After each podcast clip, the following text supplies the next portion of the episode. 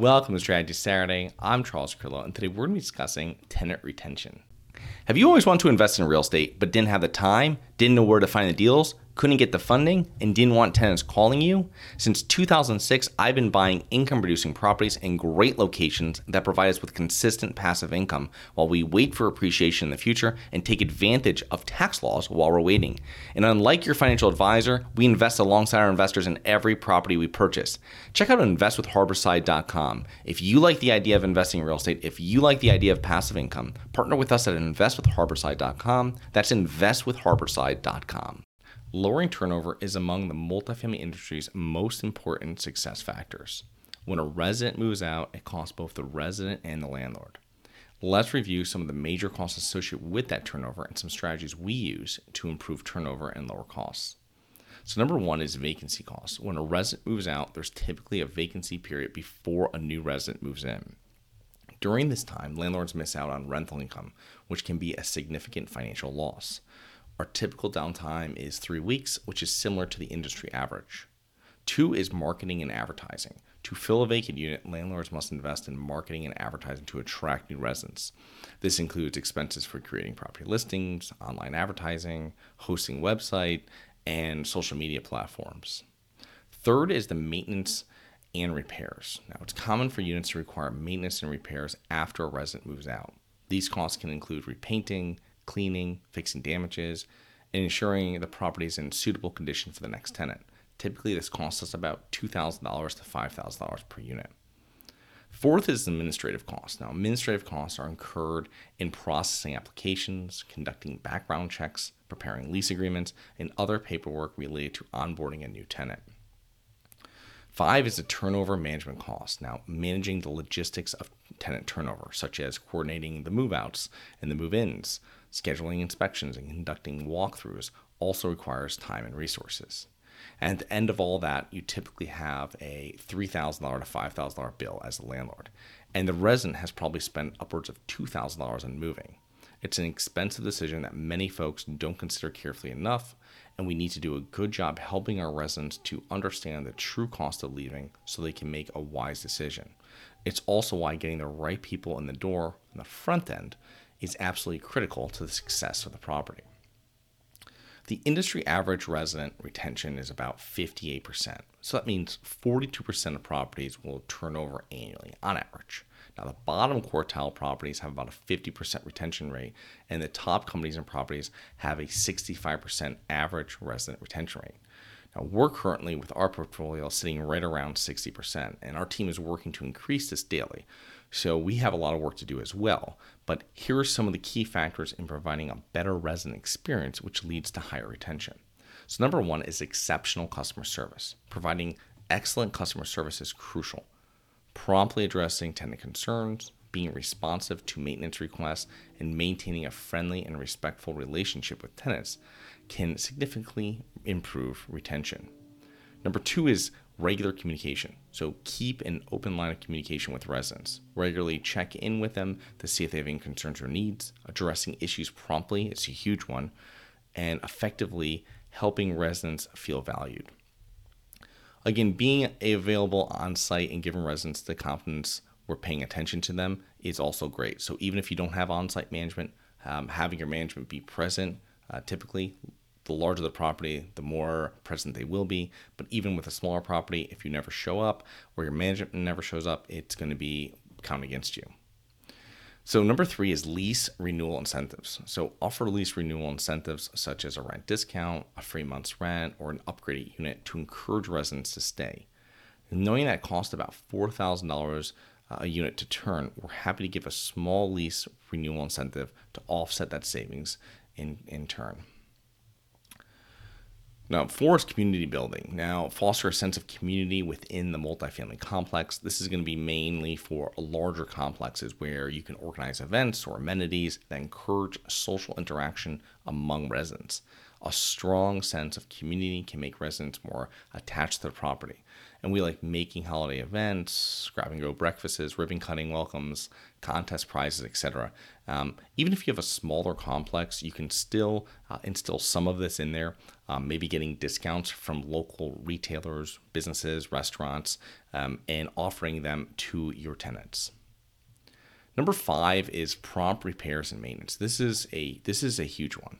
Um, it's very simple too. It's really just making sure that they can contact you easily it's not difficult to submit the request and then making sure that it gets done quickly. So ensure any maintenance or repair issues are resolved quickly and efficiently. Now, a well maintained property is more likely to retain residents, and finding caring maintenance staff is tough, but it's worth being persistent to find the right team. The right team that people don't mind having at their apartment, um, asking questions, um, not someone that they're just want them in and out as fast as possible.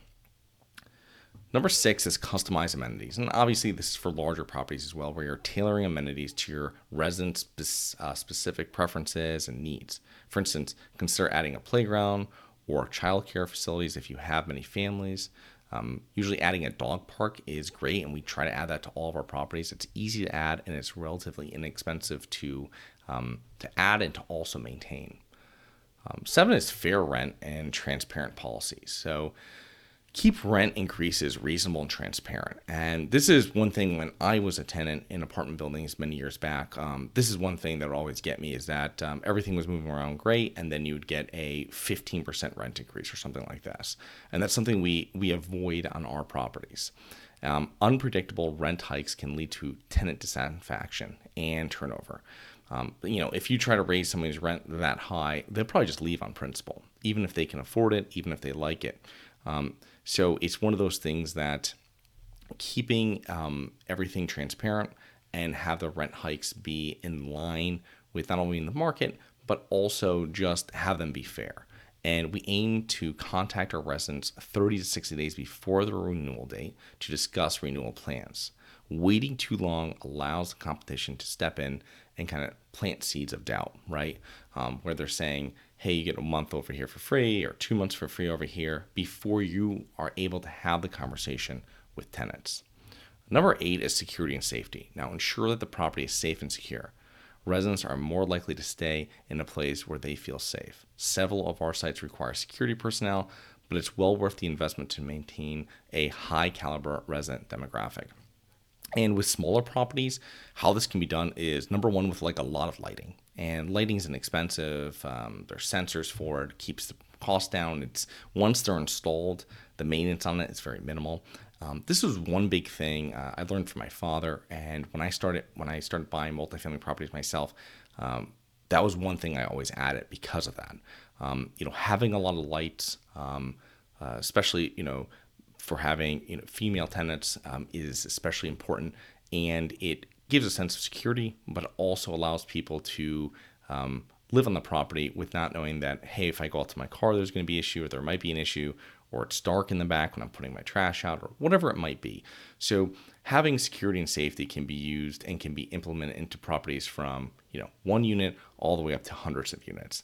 And it's something that, if done correctly, won't be that expensive. And it's something that when tenants come and see your property, especially if they're coming after hours from work and they start seeing lights go on and everything's well lit, um, it's going to give a lot of great feedback. Number nine is survey and get feedback from your tenants. Um, regularly survey residents to gather feedback and suggestions for improvements. I mean, use this feedback to make continuous enhancements to the property.